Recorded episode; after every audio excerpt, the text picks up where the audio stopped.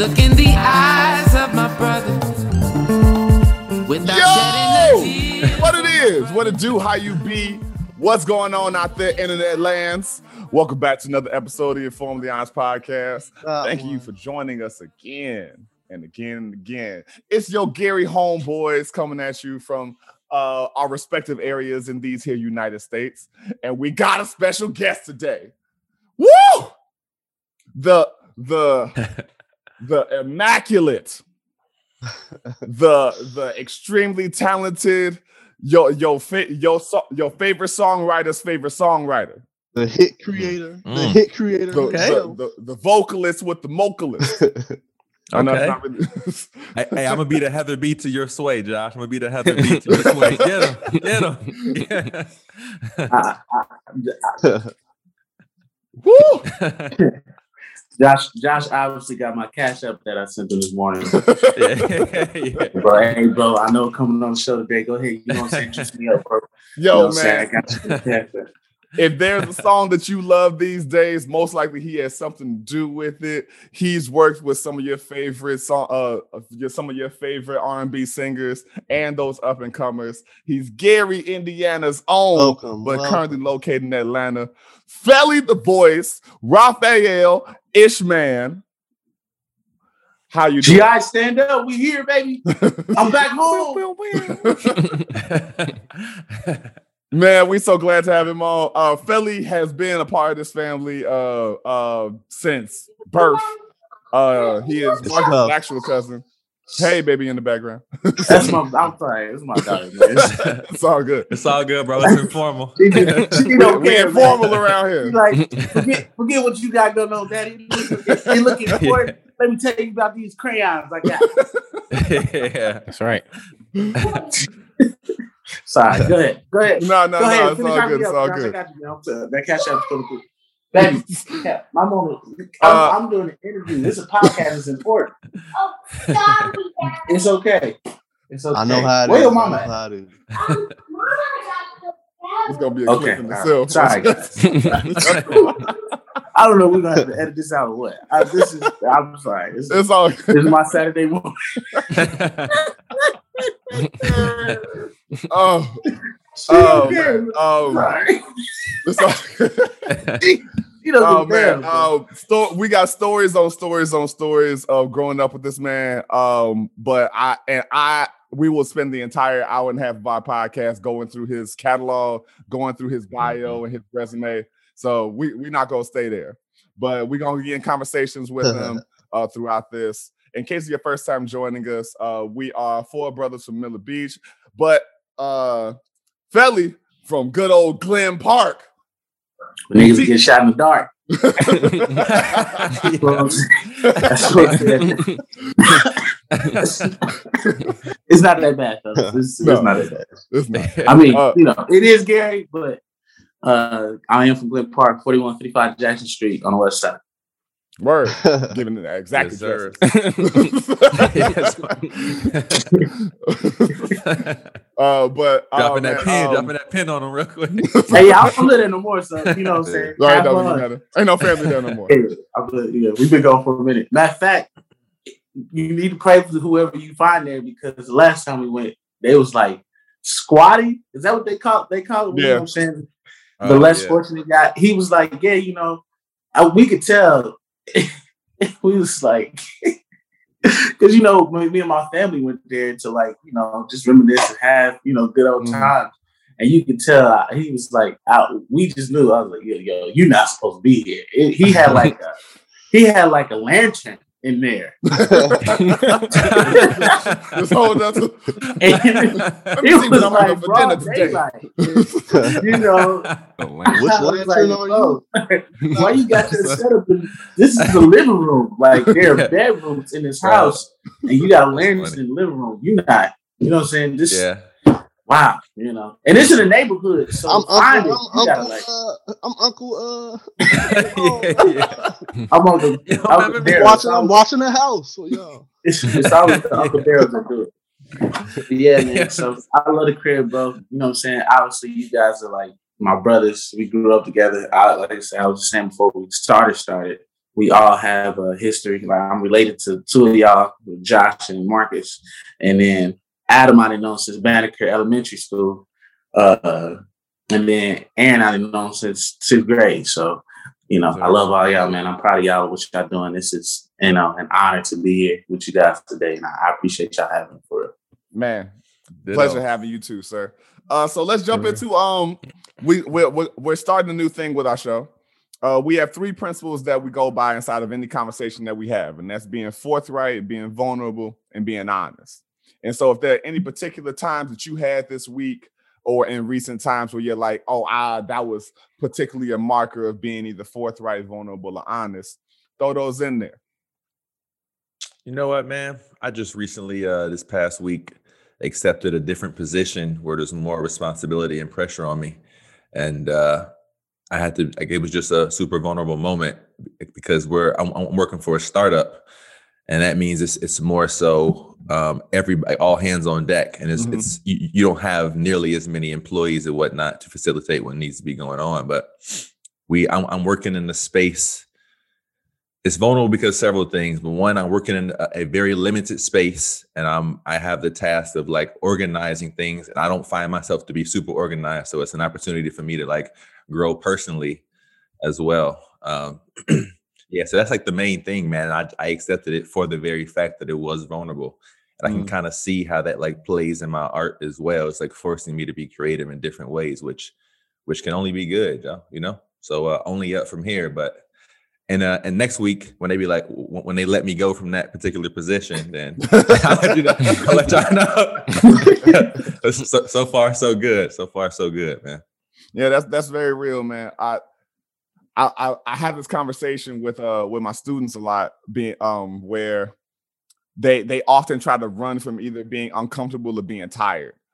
Yeah. And that uh, thing I always have to constantly remind them is like discomfort is where growth happens. You don't no get, you don't you don't get growth unless you were uncomfortable.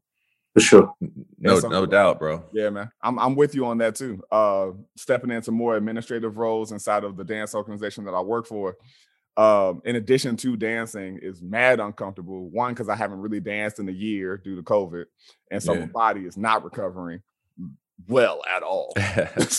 and two, uh, I hate administrative work with a the burning passion of a thousand dying suns. and so, yeah, uh, all of this like grant uh, grant researching and you know trying to uh, solidify sponsors and all of that kind of stuff. It's it sucks.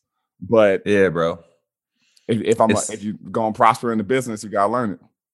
Yes, bro. This like this highlighted one thing in particular for me. Like when I would stare, I, I keep staring at the space and like and telling myself, all right, and like and trying to come up with different ways to to maneuver in a way that uh makes sense.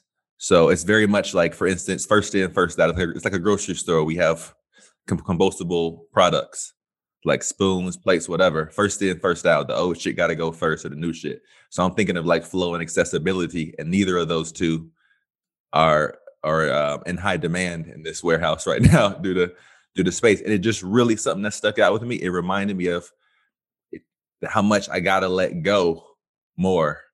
I just got to accept that this is where I'm at and mm. work with what you got. And it, re- it took me back to when I'd stare at paintings for for hours in a day. Every time I saw it, I'd want to change something else. And it, it was the reason why I never got anything done, or I, I could have been so much more productive But I just mm. accepted this is where I'm at right now and keep it moving, you know? So that's what that so that's that's my challenge for the week. That's real. That's real. Anybody else? You ain't got to contribute, but just the space is open, the floor is open for you. Man, uh okay. So you know, for most of my career, I've been like focusing on writing.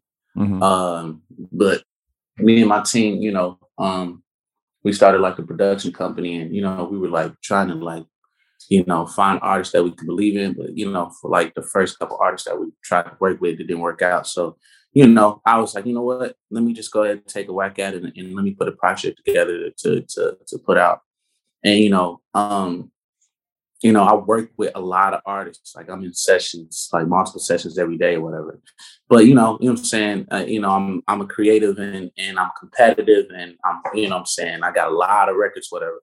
Mhm. A lot of times, especially recently, because you know, they always make it seem like it's a young man's game. And like sometimes I as an artist, I just I be I be thinking like, bro, where will my music land? You know what I'm saying? Because as a person, what what makes me good as a as a writer is that I'm on both sides of the fence at the same time. You know what I'm saying? I'm old enough to talk about things like having a kid, being in a monogamous relationship, you know what I'm saying?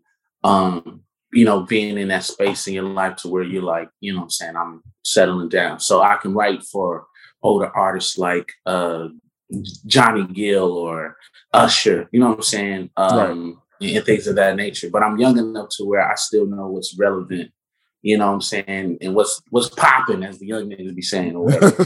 you know what I'm saying? So I can still write for a 24 year old or a 22 year old or 23 year old or whatever. Mhm. But as me as an artist, I'd be so confused sometimes to like, oh, this is what's popping right now. Like this is what's hot right now. My music don't sound nothing like that. You know what I'm saying? And that's number Mhm. one on the charts. As a writer, you know, the only way that I can make money or be successful is if I'm, you know, if I have successful hit records, quote unquote. You know what I'm saying? Um, as an artist, you can kind of get away with it because you got so many other ways of income to like stream and and and also like touring is the big thing. So when that opens back up, you know what I'm saying, that'll be that'll be dope.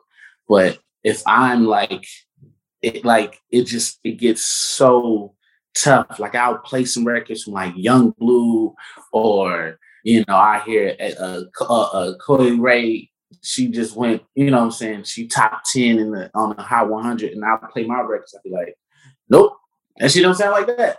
you know what I'm saying? Mhm. so it's a it's a scary moment for me, and and, it, and, and like Aaron was saying, like you you get caught up, especially as a creative, of trying to like fine tweak stuff. You know what I'm saying? And then as I'm writing for other artists, you know, some of my swag I have to put into the song just because that's Mhm. just how I write. So I may give another artist like a song, I'll be like, damn, like I probably should have kept that one. I should not have gave that one away. You know what I'm saying? Like Mhm. or that would have helped me attract the younger demographic. So I, I think about that all the time. Uh, it's been a lot this week because I work with a younger male artist. You know what I'm saying? So Mhm. you know I have to, um, like you said, like get the old shit out. You know what I'm saying? Not Mhm. not that the records are old, but you know what I'm saying. I just you know got to step out on faith, and I'm I'm kind of like trying to come to grips with that. You know what I'm saying? Because I make new music all the time, so I still have to feel like okay, with my project, what is going to stand up to where it's not dated, it doesn't sound old, it don't make me corny because you know, if it does well, it'd be great. But if I put out a record that I wrote my whole, you know, I wrote my whole album and it don't do well, that could discredit me as a successful writer. You know what I'm saying? And that that value, that that that stamp allows me to float the way that I do. And I don't want to ruin that because some people ruin their brands, their legacy by putting out whack shit. You know what I'm saying? Like it just Mhm. is what it Yeah. is. Yeah. So, you know, but you know, I I, I so I get self conscious and vulnerable about that, that all the time. So, you know, what I'm saying I'm just trying to find a way to like to to make sure that I stay true to who I am, and you know, understand that I'm trying to offer something different to the game. You know what I'm saying? I'm trying to offer something different to music today. You know what I'm saying? So No doubt, bro. that was my No Yo, one one, thank you for sharing. That that's Absolutely. fantastic. Uh I'm gonna start this with gas because that's how I am as a person. When Marcus was living with me, I bumped your SoundCloud music almost every other day. Clothes off. Uh, Oh, yeah, we uh, I was rocking with it heavy, heavy, heavy. yo, And that's what I don't Uh, now. but It's like clothes off is my favorite track. Period. Right on, Uh, bro. Uh, um, um, uh, I ain't heard that shit the- years. the, the Sandman joint. Um, uh, um, uh, by weed. What is it called? Yeah, that was that's that's uh, Oh, uh, yeah. Miss- Mr. Weed Man, bring me some green. Yeah, yeah, Green. Yeah. That's what it's called. yeah. Man, I, I, uh, I. I, and I still listen to those tracks to this day. Uh, and, and including the track that you re- recently let out. Uh, God love the hood niggas. yeah. Uh, and so I, I, I feel you on that. I, I had a question. Is there a is there I'm trying to figure out how I want to ask it. Is there a middle ground between trying to be relevant and trying to be special that that you're trying to look for? Well, for me, um, like I say, being a writer my whole career, we as writers, this is I, I got this down to science. We as writers, we are like the liaisons between the business world and the creative world. It's kind of like how I try to put myself as an artist. We are creative enough to where artists that are the deepest artists, I mean niggas that like Sage and have the rocks in their sessions. We're creative enough to be in that space. Mm-hmm. But as business wise, we understand that I don't make money as a writer unless I have a quote unquote hit record. Like, for instance, uh, uh, uh, an artist with a cult like following, all they gotta do is be able to get 10,000 a show. You get 10,000 a show, you do 10,000, uh, uh, excuse me, you get 10,000 a show, you do 10 shows a month.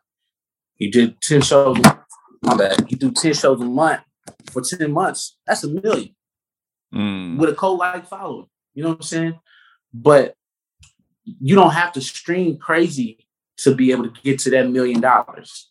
Mhm. As a writer, I will never get a million with your following. You know what I'm saying? With your consumption rate. You know what I'm saying? Mhm. I have to be able to get records like that chart top 40. That's that's how I get to a million. Mhm. And um labels, you know what I'm saying, who put out millions of dollars to produce artists, they're cool with artists having co-like followings, but every label wants to have an artist that's top 40 because that's how they can guarantee them getting their money back that they invested into. You know what I'm saying? Hey, quick question about that, bro. Uh, uh, Yeah, go ahead. A quick question about that. So, is, are, are are we considering the residuals you get for being the writer as a part of that million, or is that just a bonus? No, for sure. Yeah, for sure. That's that's that's what I'm talking about. Like so Long term you know, every time a Yeah. record, yeah, every time a record gets streamed, I get money. You know what I'm saying? But it's Yeah. not if it doesn't get streamed a lot. I mean, a lot, a lot. Like in order for a record to go platinum in today's streaming world, it has to be streamed a billion times, not Gotcha. one million, not Mm. a hundred million, Mm-hmm. a billion times for a record to go platinum.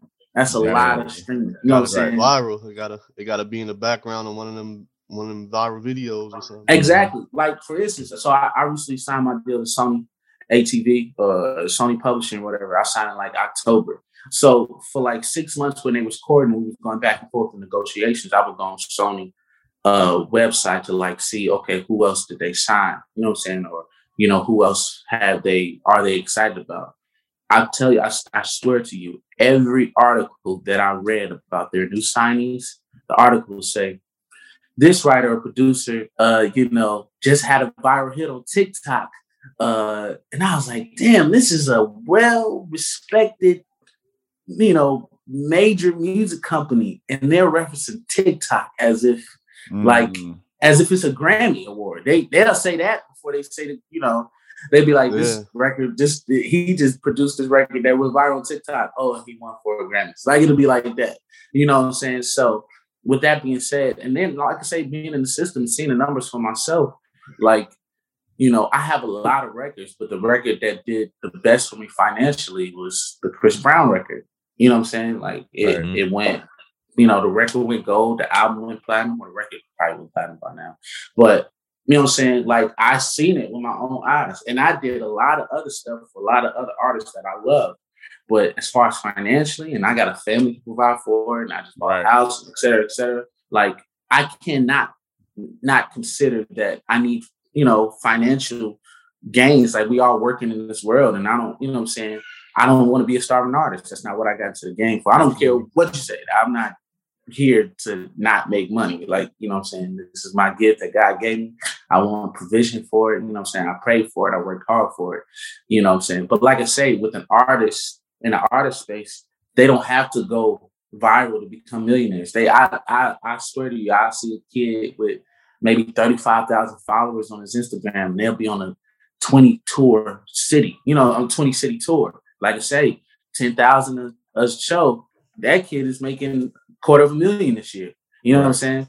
Just off of his small like following. But as a writer, I, I don't get I don't see that much. You know what I'm saying? Mm. I don't see I don't see a lot of residuals from co like following. So with that being said, as a writer, we got to kind of play the fence. Like, yeah, I want you to have a great following, and I want you to be able to tour, but I want to be able to make money off of us working together. You know what I'm saying? Mhm. So, you know, that's kind of like the space that writers and producers have to be in. And not even so producers so much because with producers, they get paid up front. You know what I'm saying? So Ah, okay. my fee is my fee as producer. You know what I'm saying? And that's something about the game that needs to change too. You know what I'm saying? They need to pay producers like. They need to pay writers like they pay producers. You know what I'm saying? Like, you know, I have a I have a stash in the game. I have a resume, but I could have I could take a beat from somebody who ain't been producing for more than two weeks, and they'll pay them five thousand dollars and not pay me, even though I got records that are platinum and shit like that. You know just because they are the producer of the record. And they can just send me the beat, I can chop it up, do the harmonies, kill the record, you know what I'm saying? but you know, I could drop the beat here and really produce a record and they just send me a beat. But they'll still look at them as a producer and say, okay, what's your production fee? We'll recoup it and then, you know, pay them five thousand dollars. So even as a producer, you can kind of get away with it. You kind of get away with, okay, with this guy, with this artist who has a code like following, if he got 10 records and I produce five and I charge five thousand dollars per record, that's twenty five thousand dollars. Even as a writer, I still won't make that. You know what I'm saying? Mm. I won't make that much money. I won't make twenty five thousand dollars straight out. You know what I'm saying? So Yeah. the- the game is tricky for writers, and you know what I'm saying. You gotta have hit records to survive as a writer. Like that's just point blank. You know what I'm saying? It is that's what it is. So It's Audience, are y'all everywhere, getting this education? Damn, it's crazy. Are y'all taking these? Man. Are y'all It's- taking these lessons? This is this is a full out masterclass right now. my bad. I didn't even know. Yeah. I, I I don't even know the original question. All I know. Oh, that's good. That's good. This is fantastic. I'm what was the question again? My bad. yeah, man. No, no, no. Good. This is complete. I'm not being sarcastic. This is education. Thank you. No doubt. Mark, so you, you, about to say you, something? uh, yeah, you have brought up um something I want to ask about uh when you were saying like how you how how do you decide to uh do you want to keep this song you wrote in the tuck for you? Or you know I know you do sessions that specifically to you know write for others or or give your your creativity in that moment but do you ever be like dang like let me keep that one for myself? Like because you were saying like in order for you to be a successful artist you're gonna need some hits or things that sometimes i guess like you know like this this one of them so like do you ever do you ever feel like uh like i gotta i gotta keep this one like we gotta come up with something else like like in your mind well, nah, I mean, to be honest, because I've I've been a I've been a writer longer than I've been in artist mode. Um, Mm. but no, what I always tell writers is this: like, like give it to God. And what I mean by that is, you know, God gave you a gift, and you know what I'm saying. You as long as you honor Him or whoever you may call God, you know what I'm saying. As long as you honor the fact that the universe is is in you, you know what I'm saying. Mhm. Um, you know, you got to consider yourself. I, I always tell people to consider yourself the well. You know what I'm saying? Like wells don't run dry. You know what I'm saying? You always got it. So I always say like I haven't written my best record yet. You know what I'm saying? So there, I, I doubt I'll be lying if I didn't say ah, oh, that one. Ah, fuck. You know, Yeah. like, that, now I do get that sometimes, you know, and it, it, it hurts even more when you feel like, oh man, I wanted this record to go for Usher. Now it's going for, you know, um, this new artist, or man, I, you know what I'm saying? Like, you know, this record, I, I just sent this record to Chris Brown, you know what I'm saying? Like, ah, you know, you know, but, but to be honest, like I said, you gotta always think like I could do another one. You know, Right. I could do another one. I, I Yeah. that's records True. a smash. I could do another one. And if you don't think like that, you will get caught up in the fact that you, you know, feel like you're giving away your best records. And you know what I'm saying? I, that's for me, that's what I that's the advice I give to I, other That's great, writers. You know what I'm saying? I always go I ahead. was gonna say I always wonder like uh people who ghostwrite or just people who are writers for for R&B music or whatever do they struggle with like that? Because you saying I don't know if some people just be like they don't come out for 5 to 10 years or or more because I sometimes I wonder are they giving their stuff away? Like like for instance Ty Dolla Sign. So his his main gripe is like his his music is not as dope as his features. Like that's that's what I hear most of the time about him. So sometimes I wonder like are they taking so long because they're giving their stuff away? Or is just a struggle of being a writer and an artist? You know what like what's going through like i know now i know what you you putting your stuff out like as you as you make it you you putting it out there to be heard. But do you know or or tell us about like that struggle like with other artists if you may know like Well, I think for Ty, usually, you know what I'm saying, when with the, the way that most features work, to my knowledge, is that um it's like they'll they'll have it in mind, like, okay, we want to put Ty on this record. So the record will pretty much already be done, and they'll just send it to Ty to like top it off. You know what I'm saying? Um, so that usually that's usually how most that I've seen, that's that's usually how most um, you know, features come about. You know what I'm saying? Uh, but with that being said, it is a tough business being an artist and a writer because, like, I know I, I remember reading an article where SZA was kind of like in that space because SZA is an impeccable writer. She wrote for Rihanna, and you know what I'm saying. She, you know what I'm saying. But at some point, she had to say, "No, I'm shutting this shit down. Like, I gotta, I gotta cater to myself as an artist." You know what I'm saying. So I respect that me personally, the the irony in me as an artist is that I'm doing it really for for, for desperation. Really, I'm desperate at this point. Mm. and what I mean by that is I have so many R&B male records and not enough R&B male artists to funnel them to. If I could, I would just sit back and write. You know what I'm saying? I would.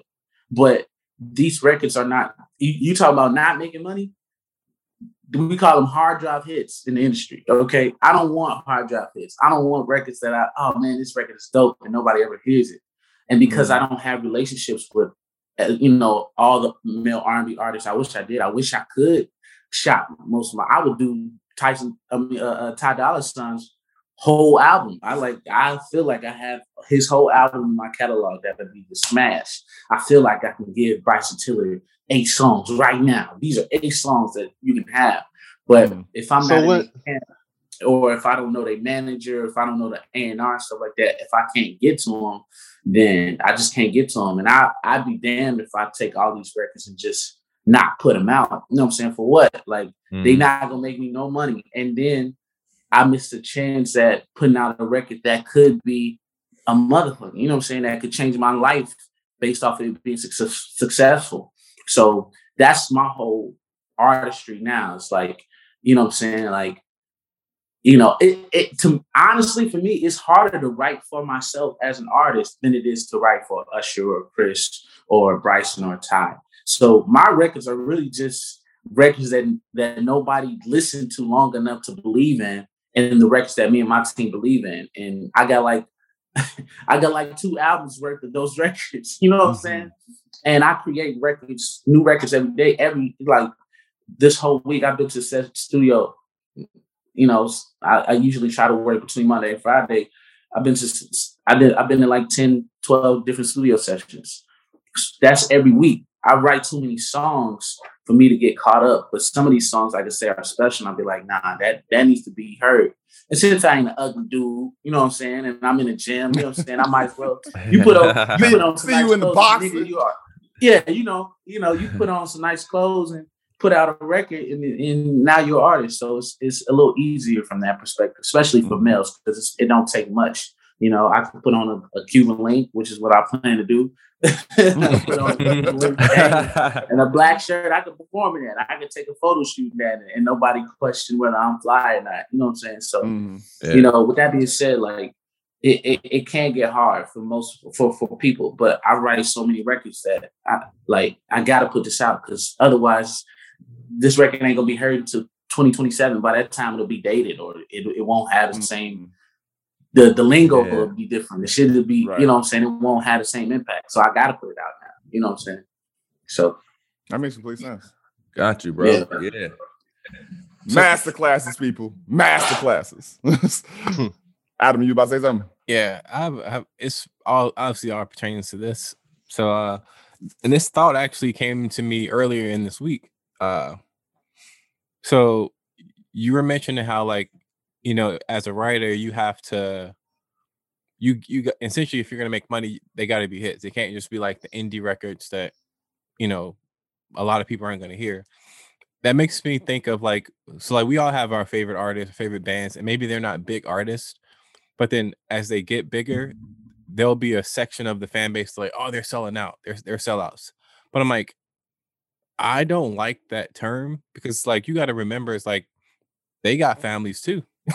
Right. Like, you know, they're trying to feed their families. They're trying to, and like at the end of the day, I'm assuming the reason why they're they're putting their music out is to be paid for it. So if there's an artist you like, and then you hear a song on a on a Ford commercial, I don't, I'm not gonna call them a sellout for that. It's like Absolutely not. I think they're just they're being paid what they believe they're they're worth at that point. And my question is like, this isn't just for fellas, for anybody, but it's like, how do you feel about like the the term sellout when it comes to, to music artists? Now I'm not saying there is no such thing as a sellout because I'm sure there's there's a, good example of that, but I think people overuse the term. Like as soon as an artist starts getting a little bit bigger, suddenly they're a, they're a sellout, and I don't I don't think that's I don't. Yeah, I don't like that. I've I have never really liked that term in the way it's used either because I don't know that person's situation.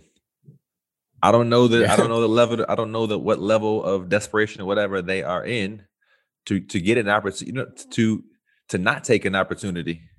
Mhm. I think Um, it's too it's too it's too easy to be like, no, they're not making shit that I like anymore. so they're a sellout. Like, come on, son. And I think it's different when it becomes a commercial situation because, like, uh, and this isn't a commercial, but I remember hearing uh, uh, Sons of Kemet, um, a band I put in the uh, audio files one time. Uh, it's a jazz band out of London, I don't, um, Felly. I don't know if you're familiar at all. Uh, uh, but they had a song on Beyonce's Homecoming, and I was like, dope. And Mhm. and that was that was a big deal and which I no part of me could go, oh man, now now it's not it doesn't feel as exclusive to be a part of that fan base or whatever. Mhm. Like, no, no. Like that's gonna help them to lead to more stuff. No doubt. Yeah. I don't, I don't I yeah, I, I I don't know why consumers have that type of perspective. I, always say, look, look at it, look at look, let's let's look because the artistry thing of it, the art of it, because it's creative, people take they they take for granted the real business behind it. Like Right. music is the only time where sellout is a negative term. If I have a business and I sell out, that's great. I'm, I'm I'm sold out of this. I I sold out. That's great. That means that my inventory is gone. That means that I fed my family. I'm good. I that I let's let me get some more shit so I can sell out again. You know what I'm saying? and the truth is, is like that's what artists have to do. We we they are independent contractors. They're indi- individual businesses, right? And so the idea is like, I don't I don't want to. What good does it do me that I get it? I like you know what I'm saying. I'm an artist, but I gotta drop Uber to so for the sake of not selling out. Like right. you you want to get into you want to get into your favorite artist Uber car like like you really want that for your artist that you claim that you love Yeah. so much and all you gonna do as an artist is you know uh, I mean, as a fan, you're gonna spend a hundred dollars. You're gonna maybe buy the merchandise and go to the ticket. And that those are great fans. Those are like incredible fans. Like, thank you. I'm so appreciative to you. But most people could be like, yeah, that's a sellout. All you do is press play on on Tidal or Spotify. Right. You know what I'm saying? You're not going above and beyond to make sure this artist is, can can continue creating art for you to consume. So that shit is bullshit. You know what I'm saying? Like, just yeah. uh, quite frankly, like I hope every artist in the world has a number one record, and I I don't care about the idea of selling out. And then two, on the creative side, like a lot of fans don't allow their artists to grow. You know what I'm saying? Or grow up, and ex- like and experiment mm-hmm. on what that means for them. Right. Yeah. You know what I'm saying? Because we don't we don't we're we're such we're such a the the we're such we're so focused on stimulation that we mm. forget that oh no this is a real human being that has right. their own feelings and their own spaces that they want to explore like you know like so you know i don't want to do r&b music for the rest of my life i want to do a pop record yes mm. hello my name is neo you know what i'm saying you know what i'm saying and, and i guarantee you i don't want to speak for bro but i guarantee you the money that he saw as a pop artist was much more than mm-hmm. what he saw as an R&B artist. I like that's just facts because people consume more pop than they do R&B. Now, with that being said, there is a difference between the idea of like catering to your day one fans. I think, and that's a hard line to walk. And that's where a lot of artists make their mistakes. It's not the fact that they are selling out, is that when you find success in this other lane, you never go back to make sure that your the fan base that got you popping is fed. You know what I'm saying? And you mm-hmm. always got to find that balance. I feel like that's where some of the artists that are sold out. That's the only time I like even listen to somebody saying it's like, yo, he put out a whole pop album, he make not one R&B record. You know what I'm saying? Mm-hmm. I, I, can understand that perspective because you got to feed you know what I'm saying, a fan base that got you popping. So yeah, but that that shit can be fickle, man. You know what I'm saying? Like fans will love you one day and hate you the next, which is why you really can't get caught up in opinion. And you really gotta do what you gotta do, do what feels right. Because at the end of the day, like once again, no one fan is gonna give you enough money to feed your, your children. Right. Right. You know what I'm saying? Like it's just impossible. So I can't consider the the, the like every fan that I have. That's fucking ridiculous. You know what I'm saying? It's it's just not even yeah. I can't even put it into words how fucking ridiculous that is. That's stupid shit. you know so, but you know, you gotta like try to it's it's hard. It's difficult. That's why being an artist is not an easy task because you gotta worry about what what what you gotta worry about your original fans, you gotta worry about trying to gain fans, you gotta worry about okay, what's trending and how do I you know, what I'm saying, does my music fit in that? Or if you just want to be totally rebellious and say, okay, I'm gonna do my own thing. But you didn't accept this money from these people, you know what I'm saying? This label that mm-hmm. gave you hundreds of thousands of dollars in advance, and you know, respectfully so, they like, hey, look, bruh, look, I know you want to do your own shit. Uh, but I just gave you five hundred thousand dollars, and you ain't gave me thirty thousand back. Like, how how much how long how long how much longer are we gonna be doing this shit to where you're doing your own thing for the sake of art and creativity? You know what I'm saying? Like, mm-hmm. so it's a tough task, man. The music industry is is tough. It's not easy. You know what I'm saying? But I love it. You know what I'm saying? This is what I do. I love being in these spaces. I always tell people like, yo, we're not working at Kroger's. This is not a put your stuff in a bag and then there you go. It's not an easy task. It's, it's hard. That's why, you know, that's why you can revel. That's why you should, you know, feel proud if you do find some success in this game or any any game at that matter, any any eh, business, you know, because yeah. you put so much into it and trying to get it popping. Like this shit's not easy. It's just it's not. It's just not. So, so as we as we talk about like um this process of trying to make the most of your life, trying to get as much money as you can in your life, and trying to uh, make art that you even care about that caters to your day ones, and and that helps you to prosper financially. Do you think there's any any artists that you know did what they did, but after they died, their entire scope and clout skyrocketed? I, I, got, I, Yeah. I, I'm gonna say every artist goes. every artist does that. Hmm. You know what I'm saying? That's just I don't know, man. I, I think with that it's just people value what it's like you you value more what you don't have. You know what I'm saying? Like we, we take it for Nipsey. Nipsey put out seven Hmm. albums, but it was the album that he died on, the last one, the marathon, that really got him to the forefront. It's sad that it has to be like that. And I pray Yeah. that, you know, I pray that artists don't have to go through that. I, I I pray that artists can smell their roses while they're alive. You know what I'm saying? But I think it's the fact that people understand, like, oh, this is the Oh. my bad. I, I, I pray that people understand that this is the um, like I think that people start to understand, like, yo, th- this is limited now. You know what I'm saying? When he's alive, he can make a record every day, and you Mhm. can listen to Nipsey for the next four years Yeah. or whatever. But with him being gone, you understand, like, yo, this may be the last time I hear Nip for a long time. You know what I'm saying? I- this, I they might be they might be running out of records to put out.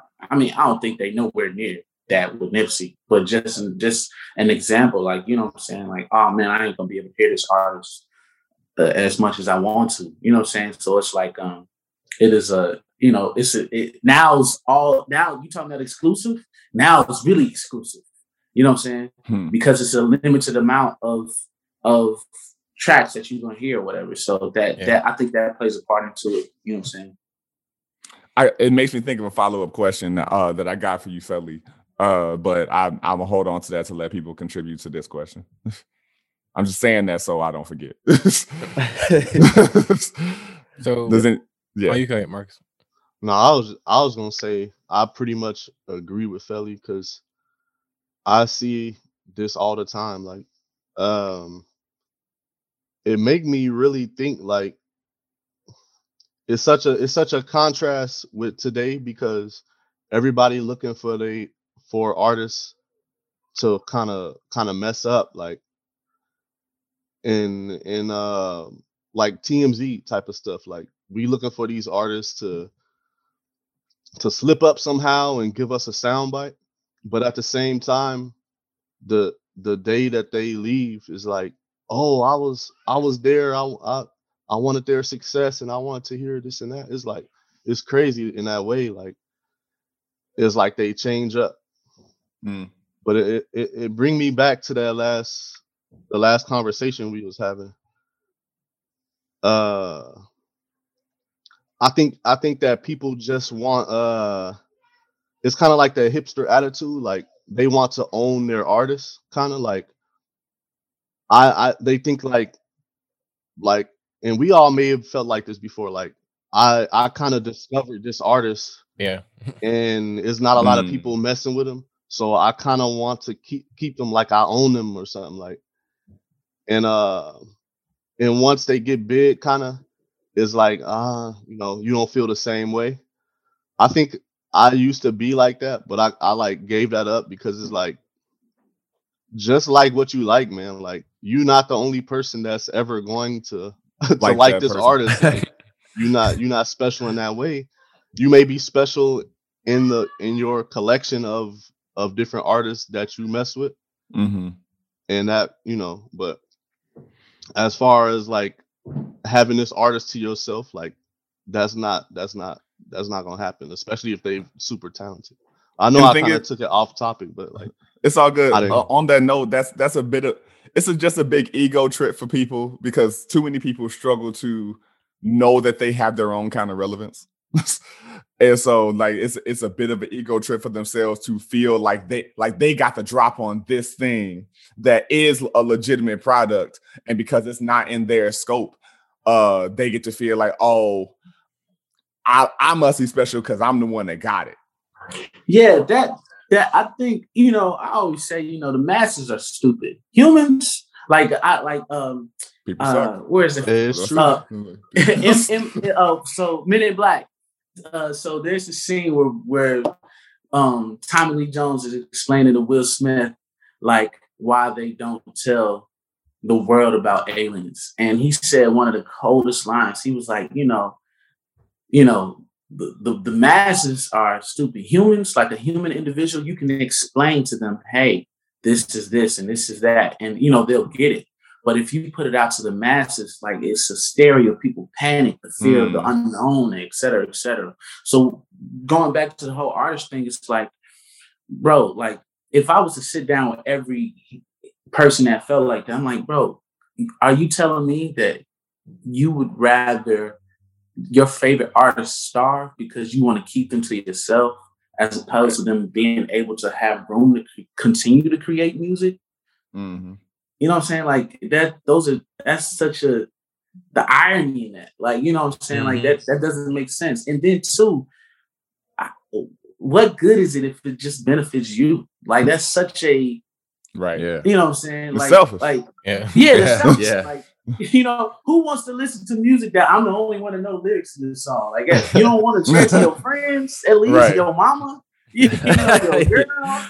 You don't want nobody else to enjoy it, to have this piece of enjoyment in your life. Like, you know, you wanted it to be that much of a getaway to where it can't nobody else like it. That just don't make sense. You know what I'm saying? Like, Yeah. and maybe because I'm a bad dresser and I've never been like I've been cool, but not like the cool kid. You know what I'm saying? Like, so I I just think like I say, like you know, like stop being selfish, nigga. You know what I'm saying? Tell somebody. you know, Yeah, like yo, it's- 'cause at the end- It's funny ahead, too, man, because there's somebody all the way across the uh, globe who's also doing that same thing about the same artist, and you have no idea. You think you're the only one. There's somebody in yeah. Yeah. who knows where doing the same thing, and they the only one who Right. know it. Yeah. You know? And I and I'm I'm speaking personally. I'm speaking personally because I know I was that person. It was too. it's I have to it's fight that it, today. Me too. because uh I'm uh like when you get to introduce music to people and whatnot, that gets to be a bit of an ego gas to you because you're the one that got to introduce it to them. You know, you're That's the one that got, uh, I put you on. Like like I, Yeah. I put so important that that I put you on. Like, it was like, oh yeah, I told them about that. You know that, uh, like, no, I already knew. I already knew that. Nah, I put you on. yo, yo, yo. And, and, like that's so true. bro. And you wait, and like so you you allow somebody to tell a story about it, and you wait for that part when they say, "Yeah, Aaron," you know, yeah, I heard that from Aaron. By the way, I'm like, yo, you better fucking tell the truth. Tell the truth. that, that, that I get. Now that I understand. Like, if, if you put niggas on, like, hey man, give me my credit, man. Like, Yeah, yeah, yeah. man, I'm like, feel wait, like, oh. I'm gonna let y'all have this artist, but just, just know, I didn't, I didn't hear you say my name. man. Right. because especially in the, in the hey, how you hear about that? and uh, in the dance choreography world, like uh, let's say I put you on an artist and then you make a great piece to some of their music, and somebody's like, "Oh my god, where did find this?" If you don't say my fucking name, niggas, niggas be sitting at the recital like this. yeah. I, I better, they better put my name in this Like, I'm the goddamn reason pamphlet. y'all. I'm the reason y'all know this song. I'm the reason why y'all hearing this song. they better put my name in the in a program or something. I get that. That I get. I get this. the music is provided by the artist and, yeah. and, Yeah. Josh. Curated. Curated. some ran, some Oh, random ass they- person. They love Who's that Marcus word, Larry? What, Yeah. he done? Yo, just to go back to that uh, first question though, man. um, yeah. I think was the original question. Are they overhyped? Are the, I uh, do of- people get overhyped af- after they die, or it, uh, like yeah. yeah? Yeah, I think so.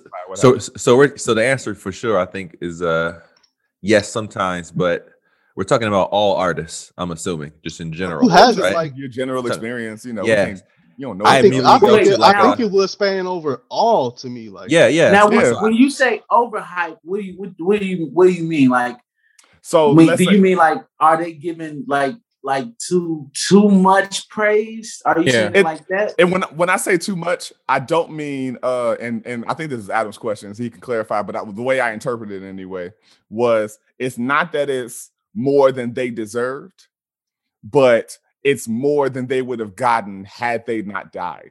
Correct. And just Okay. to, just to give an actual example, which could be a hot take. Um, for Oh. example, everybody like it's almost it's if, if you're giving your top five, top ten, you know, hip hop artists of all times, if you don't mention Biggie or Tupac, suddenly you are you're it's blasphemous that you didn't mention their names. I like both of those artists, but I'm not sure that Tupac would be in my top ten. Biggie, he probably would be, but if if if they're not in your top three, even like you're you've Brooklyn in the house. you've committed you. treason, and it's like it's like come on, man. Like I feel like if Let me if- throw on my Avirex real quick. I feel like if they were both alive, though, I, I don't, I don't know that they would be regarded as, you know, the the greatest artist that- ever. Yeah, there's multiple examples like that. I don't know if y'all remember this back in the day of um on 106 & Park. Uh when Aaliyah died, Rock the Boat stayed at number one for 375 weeks. and I was like, was this song number one before she died? Um, damn, man. So that's tough. Just going back to the whole Nipsey situation, I think Wack 100, if y'all don't know who that is, he's a manager for like Yeah, game, for the game and shit. And- yeah. Mhm. uh, uh, um, Blueface Hunters or whatever. He had the same sentiment about Nipsey. He was like, you know, Nipsey was on his way and he was doing cool, but he wasn't like a legend. He that's what legend, that's what Wack 100 was saying. And I don't know, man. I think that's, you know, I think that we be talking when, when we talk about like um when we talk about art in in the form of music and shit like that, like we kind of leave out like it, it's it's that balance again. Like half of it is business, and then half of it is the creative. And with creative, it's like it's all perspective. You know what I'm saying? Now, me personally, and I agree with Adam, I don't know that I would put Tupac in my top five as greatest rappers of all time. The reason why I put Biggie as one of my favorite rappers because I will rap a bar that he said 20 years ago and be like, oh shit, that's what he meant. Mm. That's why I put Biggie in my top five. So it's all personal preference, but Of course. I'd be lying if I didn't say like, yeah, you know, like, you know, like, am I really gonna miss this rapper? You know what I'm saying? Like, I, I feel for his family and and da da da da. But was I really listening to his music? Like, no, I wasn't. You know what I'm saying? So Mhm. it, Yeah. it, it, it just is it's personal it's personal preference. But like I say, in in in business, just going back straight to the business thing, the fact that there's a limited amount of something is already going to drive up the value of it. You know what I'm saying? Like there's a limit because it becomes that much more exclusive.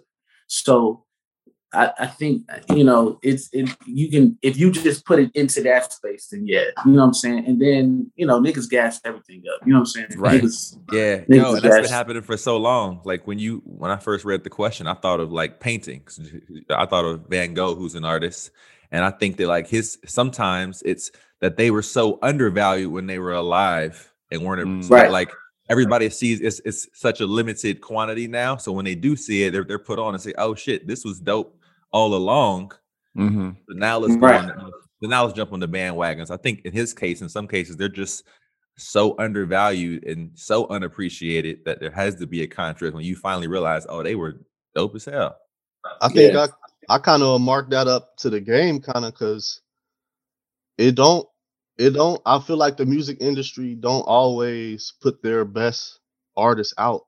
So it's like those people with cult followings, we can most of those people artists with cult followings actually are pretty dope, like or pretty creative, or have hooked sure. have hooked uh, this fan base in a way where they're gonna rock with them forever. So it's like the music industry don't always realize talent or or want to put out certain artists for whatever reason. And um when they when they die is like now they in like national news or whatever. People gonna listen to it and be like, oh, I've been hearing his name, but now they are actually dope, like like like XX Tentacion, whatever. It's like uh Something like that. Tentacion. yeah, I have been hearing his name, but honestly, I wasn't checking his music out, and I still haven't really delved into it. But I know a lot of people listen to it, you know, now after he gone, and it's like, oh, he was like, he was a prophet, and he was this and that, and it's like, I understand, like he had a cult following, but it's like, yeah, now that everybody hearing his name and he's popular for other reasons, Mhm. you know, people, you know, jumping on board. Yeah, man, it's all it's all about that. Like that, you know. It's I don't know why humans are made this way. It's like the shock thing. You know it's I'm? Shock Mm. culture is still a a, a a a real method that real companies use to like you know push you know push or whatever. So Yeah, it's just That's it's true. just humans. We fucked up, man. bro. It's that Yes. Civilization. especially Yeah, that whole death that. thing, that whole death thing, and how we just feel about death in general. right. For sure, plays a part, man. Yeah, it's So it's gonna get to Go a point like like soon like artists is gonna start faking their deaths. I was just thinking that, bro. Like that's gonna be I was That's gonna be- thinking that. and you and you know what you should do? You should get shot. Yeah. So you go to the hospital. I mean, You know what I'm saying? and when you and come out, everybody rocking your music, bro. Yeah, yeah. And then to make it out. You know what I'm saying? Only you survive this or looks playing like a fake funeral. That actually would probably be somebody Hey, did it 50 right. That 50 Cent had the formula, man. uh, He had the formula. I, want to take a slight pivot, uh, but related. Artists like uh, Nip, Pac, Michael Jackson, what have you, uh, always have some large ass bank of music that they never released. Prince. That record companies sometimes get newer producers to come, chop it up, and then release it as a record for them to still sell and profit off of. Now, ignoring all the bullshit of record companies doing that, do you trust someone to do that with your art? Man, hell yeah. Yeah, yeah. Sell all my shit. I mean every record. I mean put out the whack demo. I don't give a fuck. put it out. Because at the end of the day, you gotta think about it like if we think about like every piece of art that we create is some type of financial gain, Mhm. you know what I'm saying? Like I got like I got a I got like like people who who are going to need my support when I'm gone. You know what I'm saying? And that's the that's the next best thing to a fucking life insurance plan. You know what I'm saying? Um so yeah, put it out. If I if I go, I I mean I want you know text me from the grave like, hey bro, yo album was hot. You know what I'm saying? Text my that, that's assuming like all the all the, the the business parts happened where you know you make sure all of your estate is held by your family yada yada, Oh, yada. sure, yeah, yeah, that too. I mean, yeah, of course. But at the end of the day, like once again, bro, these records don't do they. You know, you know what records don't make money at all. Ones records that heard. don't come out. yeah. That's just that's it. Like they don't. You know what I'm saying? Like they just don't make money. They they. Yo, you it, it don't count as a stream. You playing you playing it from your you playing it from your uh notes right section of your or you playing it from your email. That don't Yo, count Google as no Drive, stream, yeah. bro. You know what I'm saying? that's, that's, that's not gonna get. you- That's not gonna take you platinum. That's not gonna feed Mhm. your family. You playing it from your Gmail. You gotta go back to your Gmail, search for the song. Oh yeah, Yeah. this is a hot record. Like nah, this shit don't. What if, what shit if don't they count. what if they turn your joint into like a a polka Polka? slash electronic I- uh don't care. I hope it's the polka record ever. Like oh, Like, you heard damn, how did- Felly polka record? how they get Put me- Felly's song in this I don't care. man. Put me like like give me like a digital like give me like the digital thing and put me in a polka. Oh, the outfit. I hologram? don't care. I don't care. Give me a, a, a- an accordion and everything. I will be. Yo, they- it.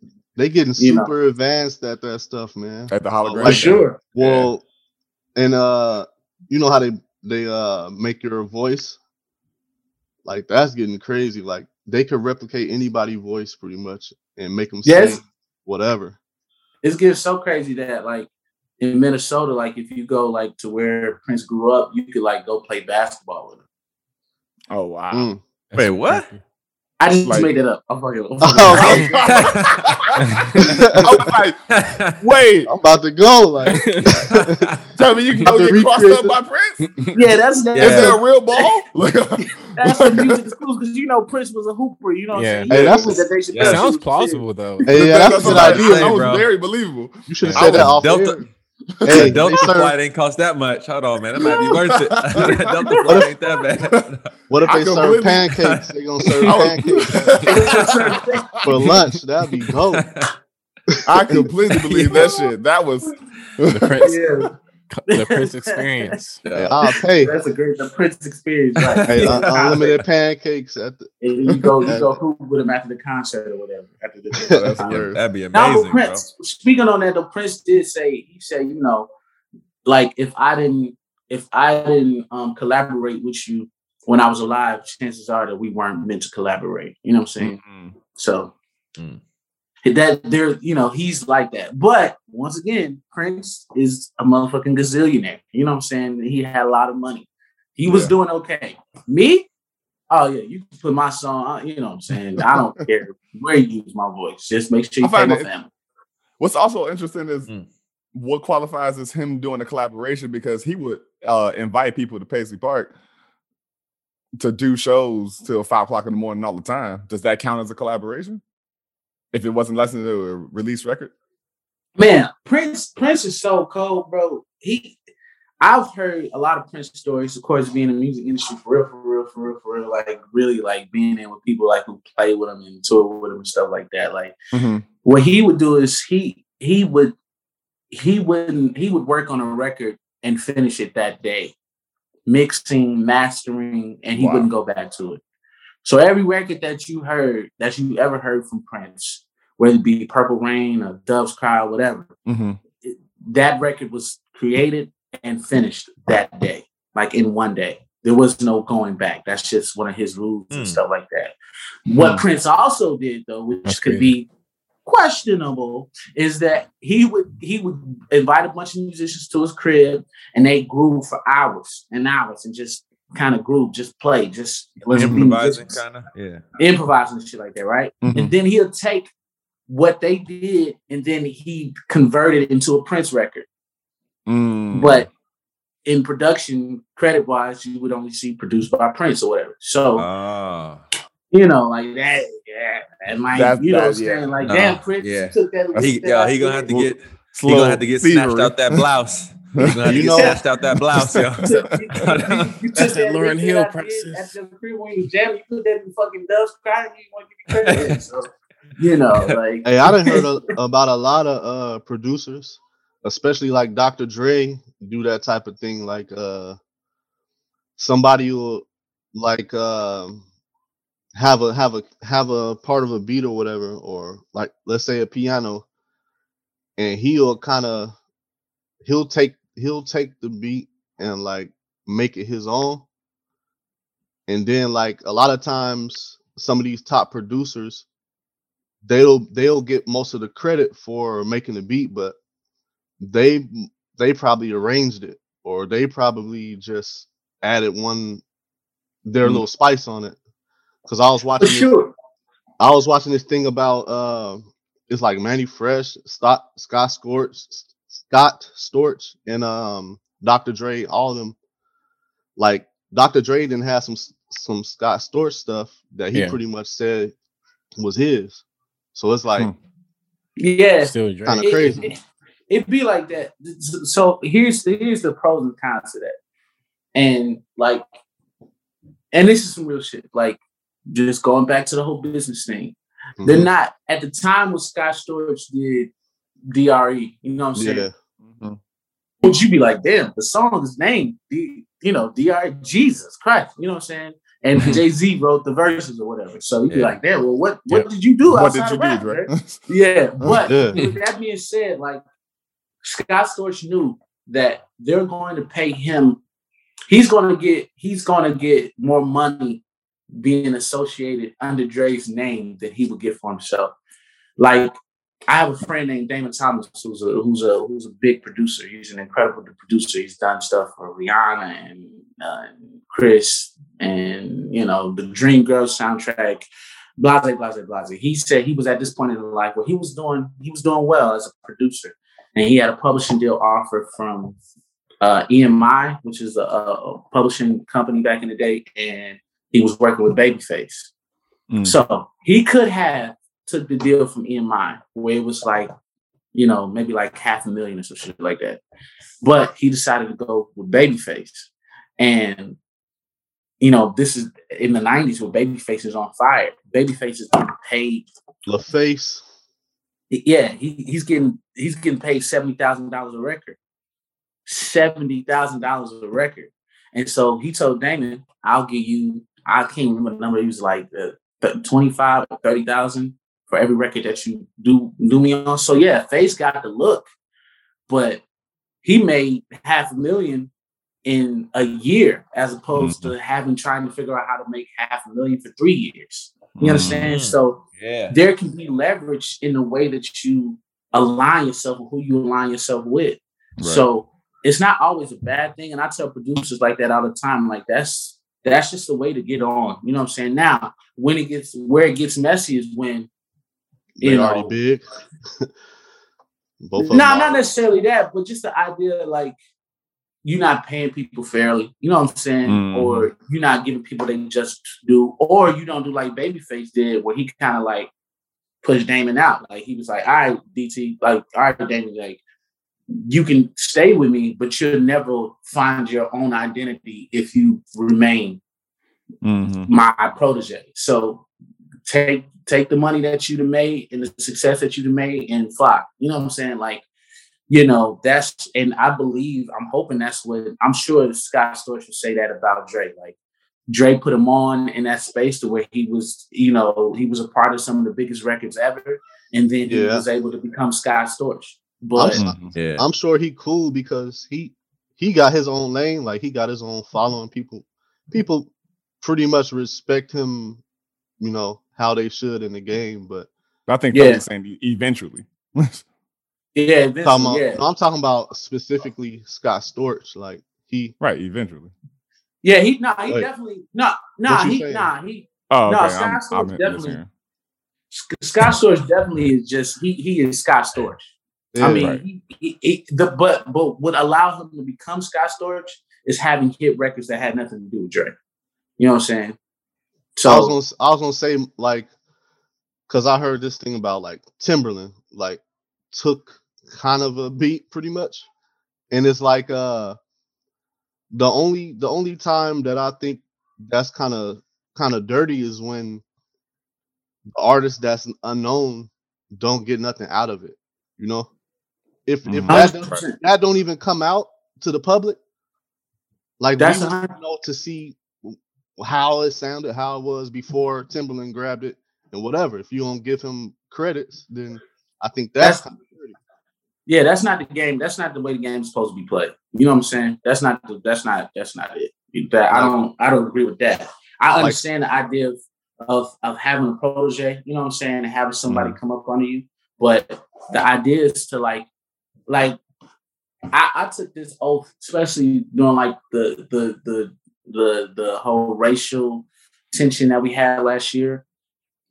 My whole idea was okay, I'm not gonna go out and pick it on, you know I'm saying? I'm not going to go protest and stuff like that. My idea now is to make as many millionaires as possible. Mm. Like that's how I'm going to fight racism in America. Make as many millionaires as possible, include myself, of course, but, but as many millionaires as I can make, like make. So if you ask Scott, I'm sure he'll say, Dre helped me become a millionaire. Like Damon will say, Face show me how to become a millionaire. You know what I'm saying? So that's that's what you want to do. And I think half of your legacy is what you do for yourself, and then the other half is what you do for those that, that the next generation. You know what I'm saying? So yeah. you know yo, that's yo, Felly, uh, remind me to holler at you after the show then. Let's make this money, dog. Yeah. That's what hey, I want. I want to make make as many millionaires as possible. And uh, I think if you have that in your brain, like, you know, that I think that'll help. And Dre to make some millionaires. Like mm, Dre made sure. a few, a, yeah. a few Yo, millionaires. You know what's interesting too? I think uh, uh there's like different extremes. I've heard similar stories about Kanye, but on the other, the opposite end of the spectrum, where like if you walk, if you walk through the studio and you like trip over a table or something, like he'll take that thump and put it in the in the beat and then give you credit yeah, for it. You, credit, you, you yeah. get paid for it. I love that. He just uh, it, any any little contribution, you get something for it. Hmm. Yeah, I love that idea. Kanye is one of those. He's one of those artists that he could. He feel like everything contributes to the vibe. So, like I remember hearing a story that uh, you know he was in the studio session and somebody had on some pants like some type of like different pants that he was just a fan of. He ended up putting that in the song, even though the person didn't say shit. He gave him a percentage of that record. You know what I'm saying? Because Yeah. they influenced the creativity. And who knows what the record would have sounded like if he didn't have those fans to go off of. So Yeah. you know, Streams to- yeah, man. I, lo- I love Inspiration that. is free. Yeah. I bet Yeah. people, ar- people around him trying to do notable stuff all the time. know, right? hey Kanye, what do you what do you feel about this jacket I got on? yeah. You know, I just tripped. I tripped. I just tripped. Look, look. yeah. you, you like how these corduroys sound? Now, yeah. And all You like- loud and Hey, that sounds like a hook, don't it?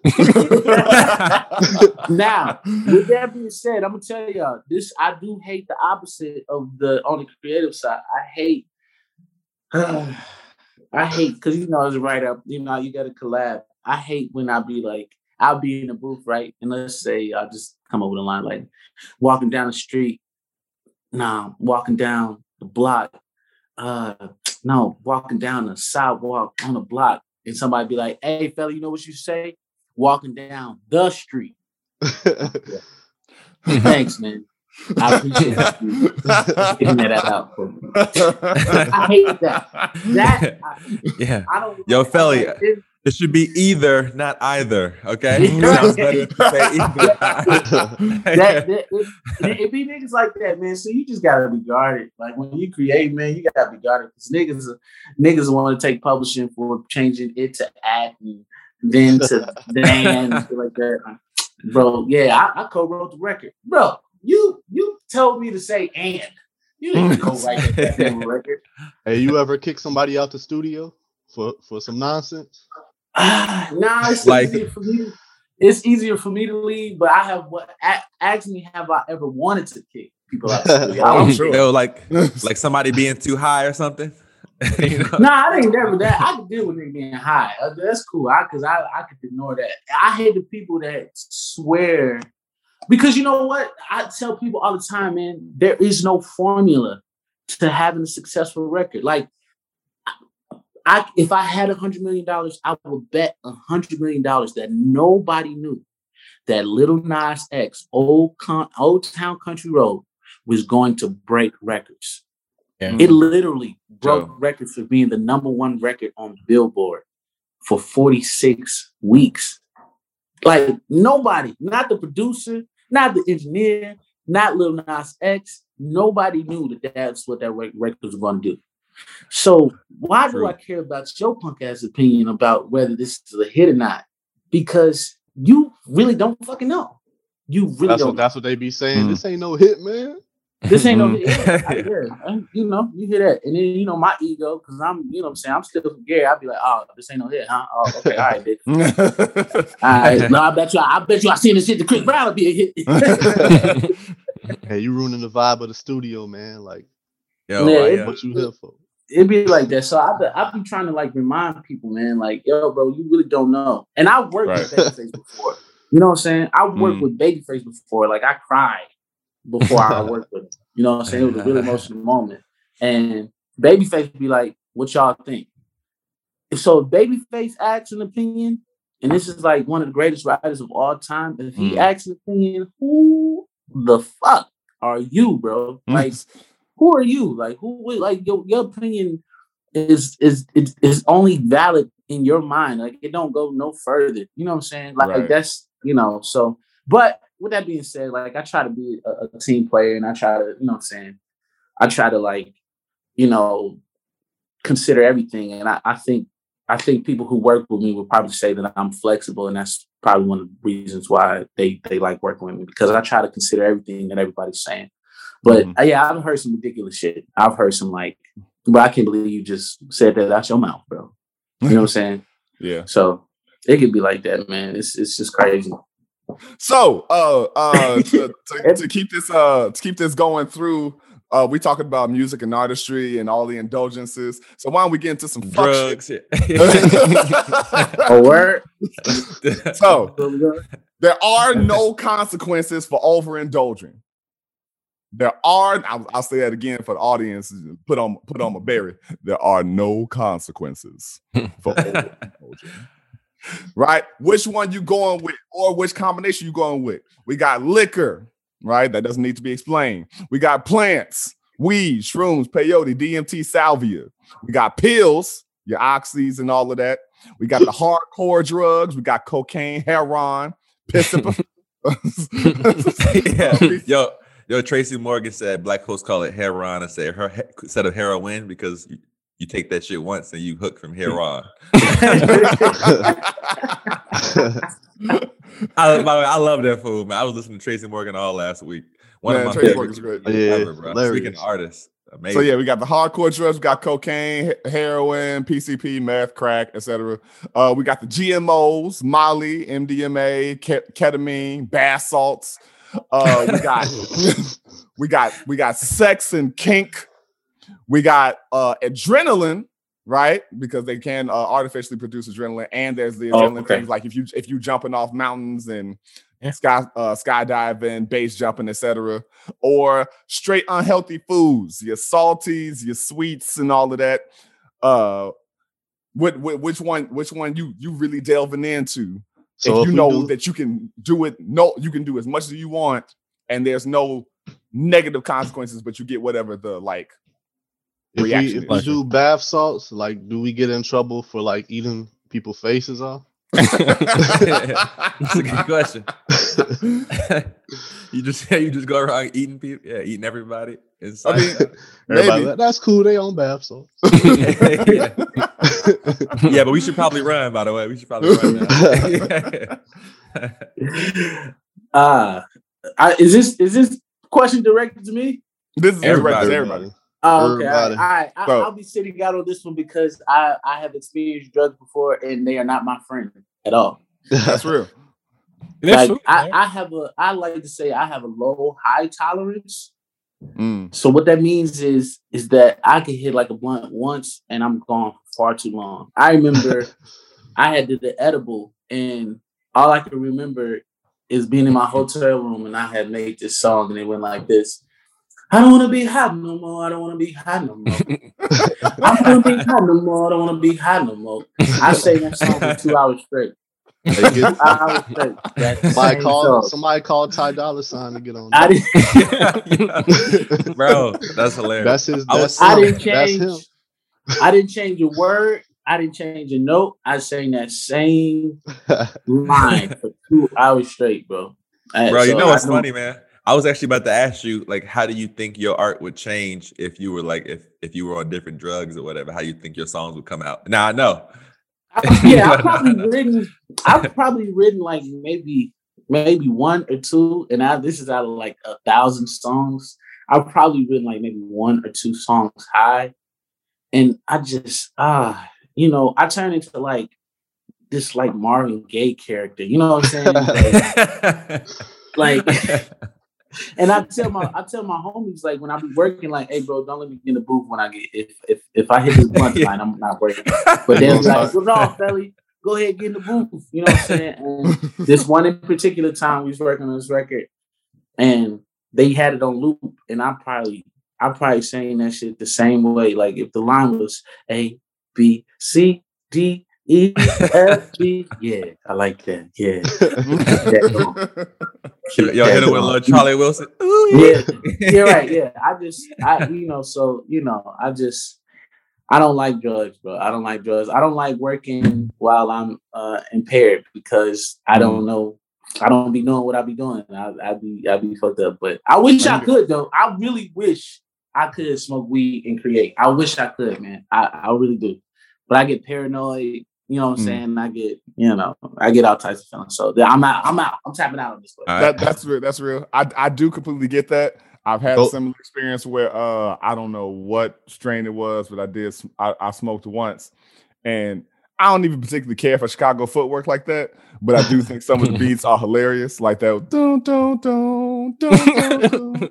Oh. Hello, mama. Get out of the mama. yeah. Uh, I remember smoking one time. I wish I knew what that song was called.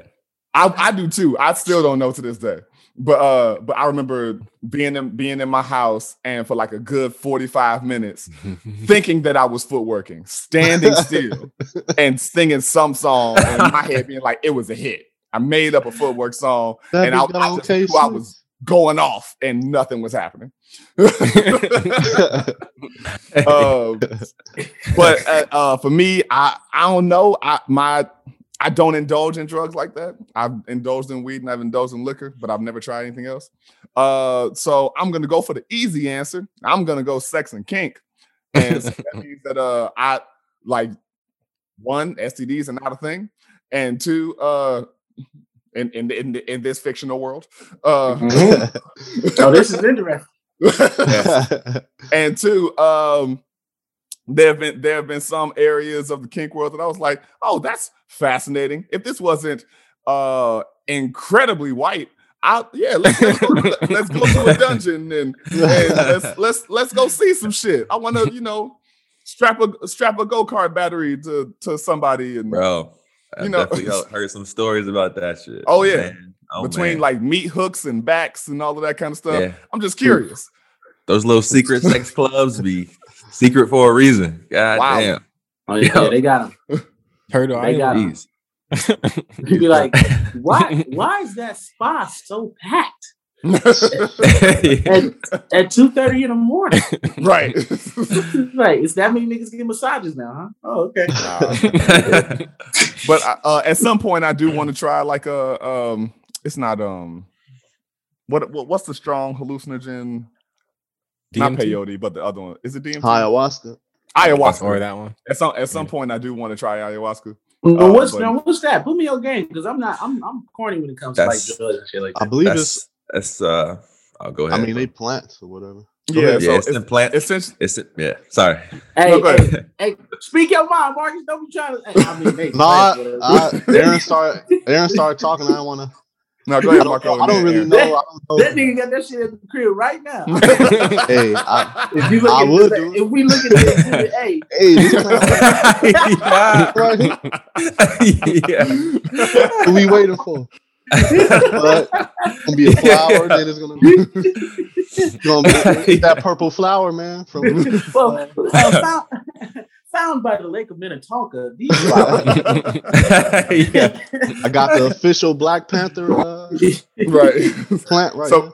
so pretty Yeah. much with like with uh some hallucinogens are stronger than others uh, to my knowledge ayahuasca is a particularly potent one uh that i've always heard you do not do that without a guide like somebody to take you through the experience of it because you know people talk about seeing the end of the universe and all of that kind of stuff or having like out of body experiences and so that i would try i'm i had a chance to try shrooms but i was in the middle of wyoming around a, a house of people that i did not know and i was like yeah just because i want to fuck her does not mean that i'm going to do this and so Yeah.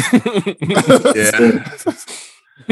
I understand that. Now, I, I will. I want. I won't say for myself, but I will tell him Moni. Y'all know Moni. It's for the listeners. Moni's my twin brother that these brothers know all too well. Uh, Moni did tell me this is. You know, he is. You know, thank God he is a. Uh, you know, he's a minister of music at a church in, in um in New York. So I don't want to incriminate him, but I will tell this story. Say like, the, the first time he tried shrooms, he tried shrooms in college, and this is kind of what led him to God. Should be good. he That's said, great. "This your testimony, Moni. So if you watch it, man, you know, praise God. You know, say hopefully this God somebody." But he said, now, mind you, he had been in the studio. He, he had been in the um his dorm room with Coco, which they all know is a childhood friend of ours. Mm. Um, Sydney, God bless the dead. You know what I'm saying? And then so, mind you, so these these niggas have known each other for pretty much their whole lives. Mm-hmm. But he said, this is before emojis got popping. He said, man, I took some shrooms, bro, and I just seen like emojis hovering over everybody's head, like their expression, like, and I just felt like everybody wanted to kill me. And I was like, what? I was like, Coco, like, your, your, your, your next door neighbor who been your friend for your whole life want to kill you all of a sudden? He's like, yeah. So he said what happened is he started running out the house and he just started running. And he said he tried to call everybody. He tried now it's it's seven of us as far as kids, six boys and one girl. So he called all his brothers and his sister, and he said nobody picked up. He even called my mama and my daddy, y'all. He called my mom and my daddy trying to get in touch with somebody just to get him off this bad trip. That would have been a weird uh, conversation. Man, Yeah. yeah. Yeah, that would have been weird. He said the only the only thing that kind of calmed him down is when he called out that powerful, sweet, beautiful name of Jesus Christ. he said that's the only way to calm down. So that took me away from shrooms. That story alone. Izzy, the shrooms are one of them, but I was like, That- yeah, I don't want to call my mom while I'm high on shrooms, so I'll pass on all those drugs. So yeah. in which you don't know that that'll be experience, but I, I I feel you on that. That's uh that's hilarious. Uh, I I have a slight Moni story too. Uh, last time I think it was last time I saw him in New York. He was like, "Yo, man, I gotta play." Uh, I was like, "Oh, cool, man. I'm I'm here. So let tell me when it is. I'm gonna come support." And it was at his church. Uh, he told me nothing about the play, nothing about the church. He just said all the way. he just it's all the way at the the last stop on the L, which is the ass crack of Brooklyn. and I walk in, and I and so I was like, "Oh, cool, black folks. That's to be expected." I was like, "Oh, there are no pews. It's all just freelance chairs. Hmm, that's weird." Uh, Okay. and then I was, and then all of a sudden the service the service starts an hour and a half late. Damn. and then uh, as they're But that's going, that's kind of also expected to be yeah, black people. little bit. Yeah. Yeah. but uh, I was like, "Hold up, are they speaking French?" And that was when I realized it's a Haitian church. And so I was like, "Wait a minute, wait a minute, wait! Why does Moni go to a Haitian church?" I don't know. I don't know. so we just sitting here, and now the church is packed out. It's hot as ass, and we're three hours into this service. The play is just starting. they don't had a full sermon. The choir don't sing, and next thing you know, I'm realizing like, okay, this is a church play. That's cool. Moni's playing a waiter. Next thing you know, Moni is Jesus. And it is turned into a whole thing. And then it breaks out after, like, the play breaks into a whole praise break. It's a whole thing. That process was five hours.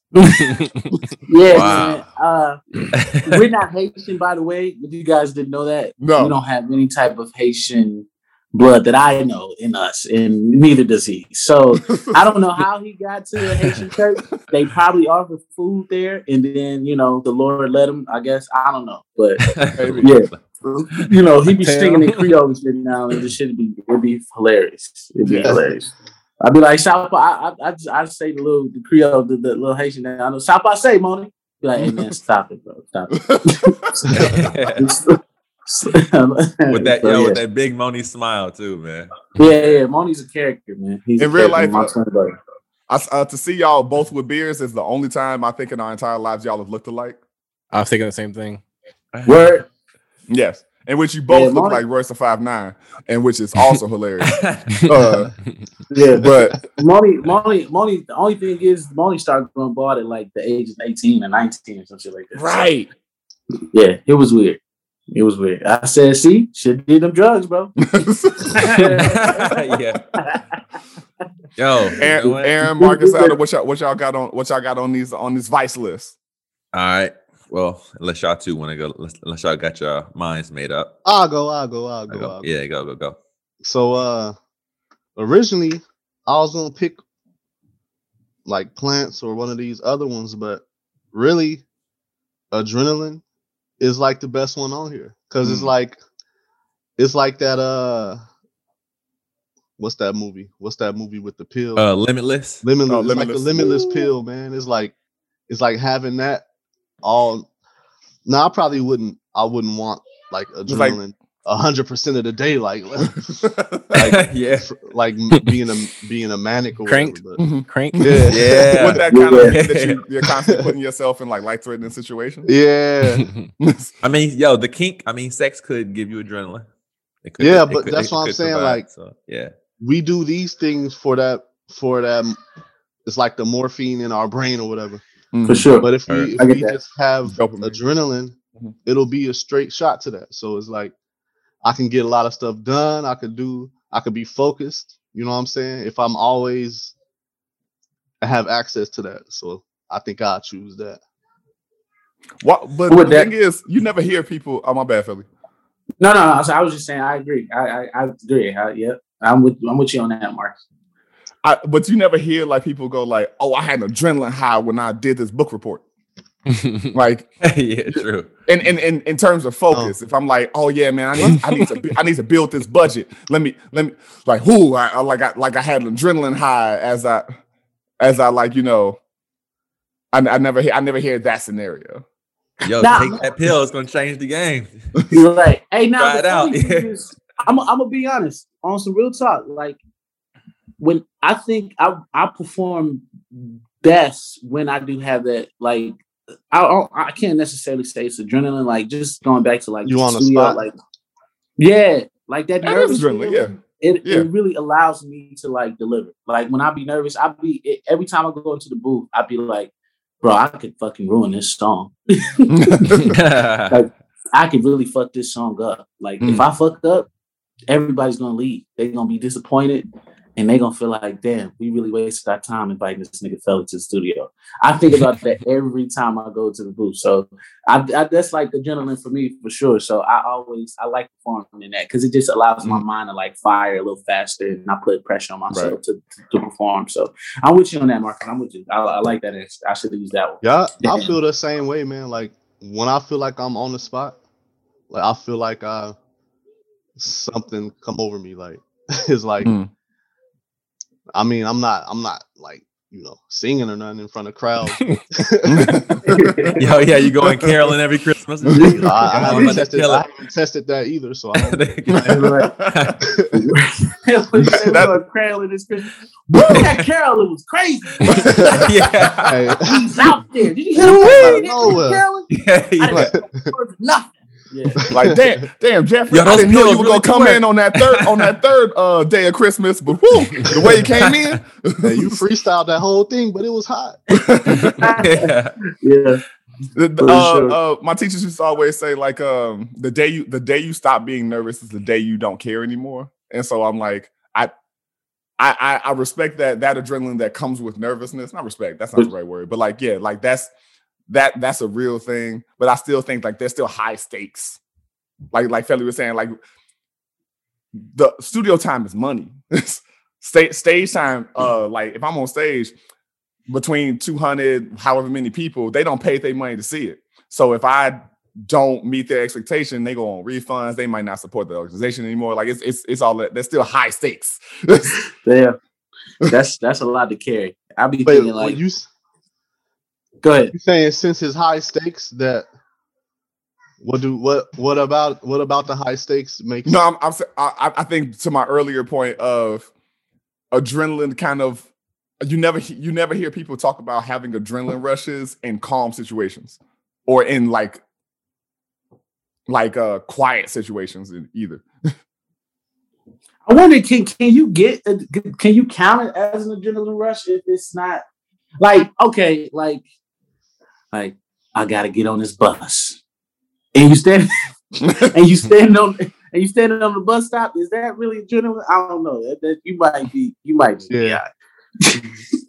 yeah I, I, I don't know I, I gotta i gotta look deeper into that like Yeah, we- Because- because gonna have to- sometimes- i don't know if i like sometimes i get a thought that's like dang that's a great idea or i'm gonna I'm gonna do that next time Me and i don't do is that adrenaline when you get that or is that because it's kind of an excitement right I think Yeah, yeah, but at it's least not for like- me, it's it's uh i guess more quickly fleeting right sometimes I, I would consider it more like intensity. Like if I'm drawing, if I'm like really focused in the zone, I don't think that's necessarily nervousness or maybe adrenaline, but for me, it just feels like intensity and that like pushes me through and like my Mhm. focus level. Um, and it like that excites me more than like a nervousness actually would, I think.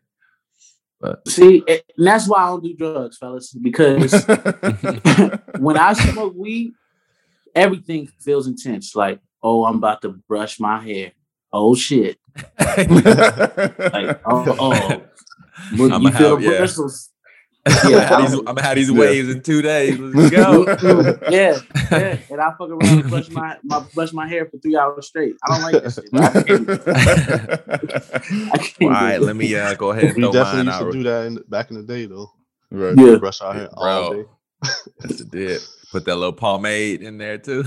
That's another reason why Moni is bald. Just just put that out there. That nigga was Oh, he, used to yeah. three, he used to use that 360 uh grease Mm. religiously. He used to be crazy with the with the brush, Yeah, yeah, yeah. rag and all that. Yeah, he used to have like a he used to have like a do and then and you could put you could put your lights out there, but that nigga Moni used to have like a do rag ritual. And um He had an had- altar. He had an altar. Yeah, he had like a right? he had like a mantra that he would say, like yeah, he used to say it in the mirror, right? He used to put his do rag on slowly. And he used to have like wet towels. I don't know where Yeah. he got this uh, from, bro. Speaking Yeah, affirmations he had to- a scalp. he, had, he to, he had to take his shoes off before he walked before he hit the altar. Too. Out of respect. then the magnet earrings. Had to get the magnet earrings. And I know you ain't here, Moni. You can't defend yourself. yeah. we got Don't be laughing, man. I Doing the meant, I magnet meant no earrings, harm, bro. I meant no harm. You deserve it. You deserve that. Yeah, that nigga went bald and two years, two years later. That nigga went bald, put on that 360 degree, 360 degree grease to his head. Go ahead, Aaron. I'm ready, bro. I'm So that- advice, bro. That's, that's, that's where I got. So I got my hat on because I'm going. By, I'm, I'm almost there, bro. I'm almost there. uh, let's see, man.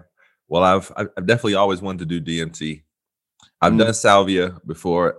I was skating with some homies, bro, and literally, I wasn't doing tricks, but the shot, my shadow on the brick wall was doing tricks that I was trying to learn. Mm. For real, for real. yo. That's tough. That shit, that Yeah. hallucinogen, that, that shit. It only the good thing is it only lasts like about two minutes and it's over. Okay. That two minutes Well, no, like wait. Now, what drug is this? this Salvia. was salvia. How do you do that? I would. like I'm interested s- in that one. I smoked it. What, what what form does it come in? It's like a leaf or something like that. I don't know. It was just. I mean, I think. I It was think. al- It, it I was think it was just. I think up. it was already rolled up, bro. Here, I was just. I was just hitting something from one. Yeah, I was hitting something from one of the homies that I probably shouldn't have trusted so much. Hey, with- with- that with was my life like I that. don't, I don't know, bro. You gotta take a chance, bro.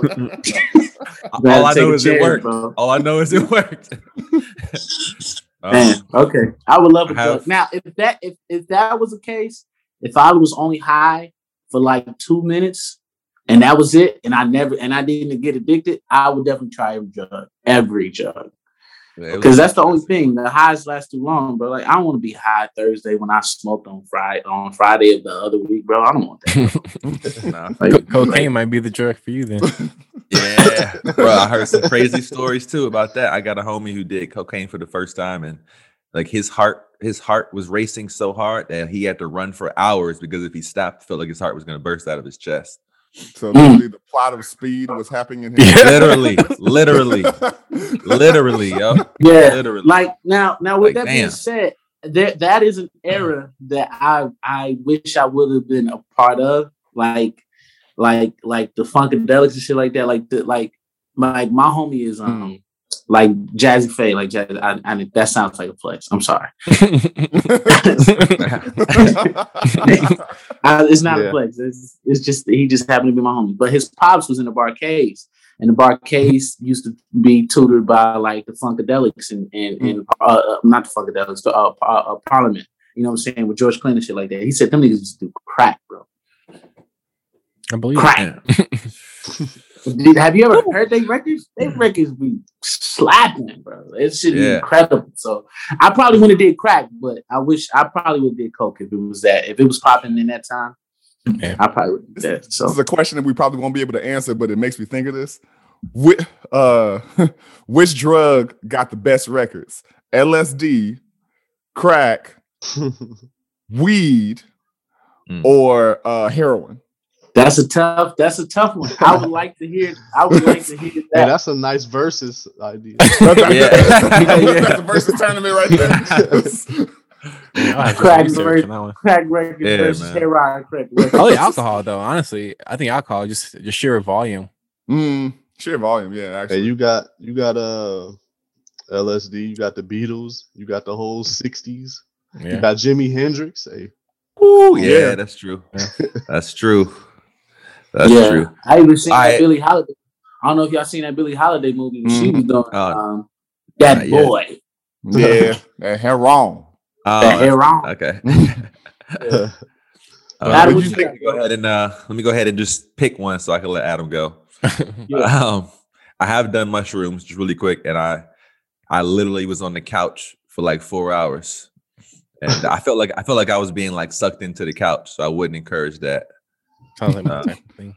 Yeah, it wouldn't. I mean, I, it, there was no it was it was no hallucinogen aspect of it, but Okay. my stomach was being sucked into the couch for hours, so that shit lasted a little tad tad bit too long.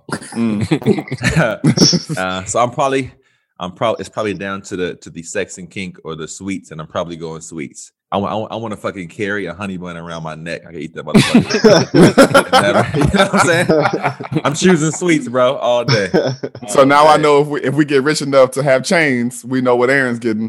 yes, sir. Get an I iced don't out honey to play the bun. clock. The boy don't need to play the play the clock. We good. Hey, Twizzlers, Twizzlers chain. yeah, yeah. You just want a billion dollars, Aaron. What do you want? I want the biggest honey bun you get. AJ, what you got? All right. So for me, I mean, I haven't done much, so it's kind of hard to, you know. But you Uh, you have a general scope of some of them though, like Yeah. of what the effects are. yeah. So I'm gonna say this. I've been interested in the Molly, uh, Maryland, Mm. Massachusetts, you know, type of thing. uh MDMA for the people that didn't catch that. But um uh so I've been interested in that, but I think I'm gonna just play it safe though and probably just go plants. Uh you know, Okay. shrooms. I never I've never done shrooms, but um I'm open to it. So Yeah. I just, I just heard some terrifying stories though. I think I, I might have mentioned this like a long time ago here where like some guy did some super powerful strain and then he went out to the woods with his friend and he I guess he had a camera with him hmm and he kept dropping the camera. Like he just would pick it up and drop it and he kept doing this for like hours. And that was like that was like the, the trip or something like that. Oh, shit. Um so I, I guess I guess so so I, Hey, he got some deep yeah. Yeah. he, should, he should never play a sport then. Yeah, yeah that's that. I thought you say. I thought you were gonna say something like he died, but that, he I die. think that might have been worse. Perpetual dropping stuff. apparently, apparently this guy Perpetual is a uh apparently this guy considers himself to be like a uh expert a mushroom expert and so he knows all the Mm. ins and outs of all the different and he he was saying that that's the one that he wouldn't recommend anybody take so i would take him up on that and Yeah, but yeah i'm gonna just say i'm gonna say plants i mean i'm i'm okay with with weed um i i don't have any issues so Word. Um, random because you because we brought up mushrooms. I don't know if y'all noticed, but like um, uh, Colorado, especially Denver, is so ahead of the the legal drug game that um, what since they were the uh the what's the word like the pioneers of legal weed, they've moved on to uh not only decriminalizing decriminalizing but uh making recreational shrooms available Yeah. to the public. Yeah. Ooh. Mm. yeah Yo, Uh, I also heard that they, I'm not them specifically, but it's something.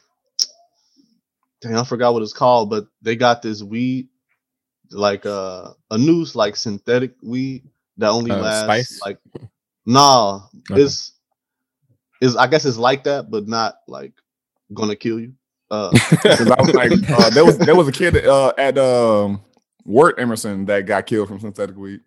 yeah, it, it's like a new Man. thing. It don't last long. I heard about it, and people have been talking about it. but I guess I guess they like moving towards which I don't understand why they have to come out with a fake version of something that's natural. yeah But yeah, uh, man. illegal in a lot of places I yeah, don't- yeah, that's that doesn't make sense. yeah, Yeah, I don't I- that either. I don't know, man. It's just weed. Out of all the drugs, weed just oh, bruh. Like I, I went to I go. I mean, I've been to LA a couple times, and every try to go, you know, I do the I do the whole win in Rome thing, and I specifically like asked this this this uh dispensary guy, like, hey man, you know, I don't want to have anything that's gonna have me like tasting the air or questioning God and shit like that. I just want to be able to like smoke weed and like sit I on said, the you're in the wrong move." place, brother. I, no, so, yeah, Right. But, but, but he gave he's like, yeah, I got this strand, man. It's called cake batter, da da da da da. And bro, I hit it once and I was like, all right, all right, this is cool. This is cool. I'm with this. And then I hit it again. I was like, no. This is I asked you specifically, not now. I taste cake batter. I taste cake batter in the air now. no, yeah, right. I was like, bro, I don't want this. And by the time I hit it, it was too late, bro. I was like, now I got to suffer through this uncomfortable high, me being high for the next three hours. I just can't do it. Bro. I can't do That's drugs. real. Quick question for you before you wrap up. Yeah, yeah. So when you when you when you smoked, are you like in a position like are you are you it's like midday you're doing things or is it kind of like you're just you know chilling at night you th- throwing some music like what's your Hmm. what has been your environment? I'm just curious. Um. Okay, so when I was in LA, that was like a midday. Like we didn't have too much to do. Mhm. Like you know what I'm saying. It was like maybe like the day before we had to leave, so I didn't have no sessions booked or whatever. So I smoked and I was just trying to like. I figured if I gave the details, and with them having so many strands available, Mhm. like I would, I would be cool. I was not cool. I was not cool. It fucked me up. Every time I remember, I, I asked a nigga for some Reggie. I asked a nigga for some Reggie. I said, "Hey, bro, give me your, give me your wax string." like, mean, you. And even that got me high. It got me so high that when I was driving, I was on my way to another session. I was driving, and I really contemplated like just getting out of the car and leaving it where it is, and then going back to the studio and having somebody come pick it up. That's how high we gets me. Even the Reggie, bro. You know. And then I, I be working with like you know the interns at the studio. They was like. You know, whatever. Like this cool. They knew it was Reggie. Me, my body reacted completely different, man. I get paranoid. I get nervous. So I've tried to do it in all like states. The one time, the one time I ever got high and I enjoyed it, it was a weed pen. And I was sitting on a couch and it was like two o'clock in the morning. I was sitting on a couch and it gave me that feeling that Aaron was talking about. I, I, I was like 10 steps away from going to the bed of where I was sleeping that night. And um it took me like an hour to like think about actually taking those 10 steps. That was the only time I ever like, okay, this is cool. Like I thought about the 10 steps, like every step, like, you know, but I just don't like drugs, bro. So I'm not that type of creative person. I wish I Bro. was though. A- you know, atmosphere and ambiance is so important, man. Yeah, that's why I Mhm. was asking because I'm not I'm not one that's gonna smoke at 12 o'clock in the in the afternoon. Like it's always gonna be at night. Uh, it's always gonna be like a, a thing. Like I'm gonna either play music, I'm gonna watch comedy. It's always gonna be like a like a I thing because Yeah. if you just because it's a minor altering drug. So like you don't want to just be like for me at least, I don't want to be like out and about doing like shopping or anything because it's like I I'd rather just be sober minded if I'm gonna Mhm. actually be doing something. Uh, Yeah. but I- that- I that's know why I was number- asking. Yeah, I know a number of people who like that is they function better high. Yeah. They they Uh, process information. Yeah. Look, I, I know, I know and the work, don't, etc. they don't do nothing without being high. They they don't like they don't like being in the studio without being high. They don't like going out without being high. I get the kind of the going out thing. I can kind of get the high because the social anxiety is a real thing. You know what I'm saying? Mhm. So, you know, being high allow you to like control that. Like I know one of the homies that does Adderall before he goes out to events because it just allows him to like focus on having conversations and really network and whatever. So I get that, but Hmm. I'm, I think that may be a thing. I'm always working. Like I'm always busy. You know what I'm saying? I'm always like got something to do or something on my mind. I'm thinking about records and shit like that. So I've never really got a chance to like just like sit down, which I probably need to do. I did try meditating, and that that actually helped. The, the Nice. one time that I did, I liked help meditating, but yeah, man, drugs are just not for me. They're not for everybody, bro. And I've learned Yeah. the hard way. Absolutely. And Yeah, and and long the, even though you learn the hard way, you still living to tell it. So sure. yeah. so as we wrap up, Felly, um, are you working on anything or got anything that you know you want to put out there to uh warn folks, not warn folks, but like tell folks that you know it's on the way? Uh, sure. So, um, I have an album that I'm working on right now. Uh, we just changed the name. It used to be Army Songs for Hood Niggas, but now I, I'm thinking about changing it from uh, from the hood with love. Um, just because I didn't want to like ostracize any like my um female demographic because they drive a lot of success for artists. You know what I'm saying? Having that, so I I want to like be that. able I to, like like, that title. yeah, from Yeah, the hood with love. So that's what I'm working on individually. As far as me being a writer, I probably got like seven records on Chris Brown's album coming out soon. Nice. Um, so look for that. I, I I I am working with an artist that we mentioned earlier. I can't say their name, so you just had to go back and play it. But I I, I don't want to say that, but that that's exciting. No, it's not Tupac. But um, so that's dope. You know what I'm saying? Um, what else? What else? What else? Um, hopefully Cardi. You know what I'm saying? I've I've been working with some people that I've been working with her. So um Cardi B, like hopefully that'll be like a, a game changer for me. Uh and then a bunch of like artists that are like like they have situations, but they haven't necessarily dropped uh, dropped their like debut albums. So that's like half of my clientele, man. So just right, man. That's li- like that's what I do. I love it. And I'm producing my own artists too. Myself as an artist. It's an artist by the name of Ashley Ave. Um, and I have my own production company called Apis. Um, it stands for All Parts in, Sync. And um, you know, Apis is a, a um an Egyptian god. So I kind of want the um probably reference to to the motherland or whatever. So, you know, we working, man, we working, trying to like, you know, really like get out here and be successful. Man, man, thank you so much for joining us today. Like sincerely, bro. Um, one, haven't seen you in years, so it's great to have this Yeah. conversation with you and be able to look you in the face. Uh, because Atlanta and Chicago, nowhere near each other. And I think the Yeah. last time I was in Atlanta, I was only there for like a couple hours, so uh, we missed each other. Yeah. And well, Um, I, I appreciate y'all having me, man. I love y'all. I love what y'all doing. I'm proud of y'all, bro. You know what I'm saying? Uh, this group for for all the people who don't know, th- these they they are real friends. Like they've been friends for like since I can remember, and it's not fake. It's genuine. The love is genuine. So I appreciate being able to be uh included in this cycle with y'all, man. I love y'all. Y'all my brothers for real. Absolutely, sir. Uh, Yeah, keep doing them COVID covers, man. Hey man, I- Oh, for real. Man. yeah, for I, sure. uh, Been killing them, man. For I, real. I could I could still recall one of one of the um I remember the day I went, that man's gonna be one of the biggest deals I've ever known. We were in New York on the ferry to Staten Island, I remember this. and we were uh and out of nowhere, uh I see a crowd go to a part of the boat, and it was because Felly was singing.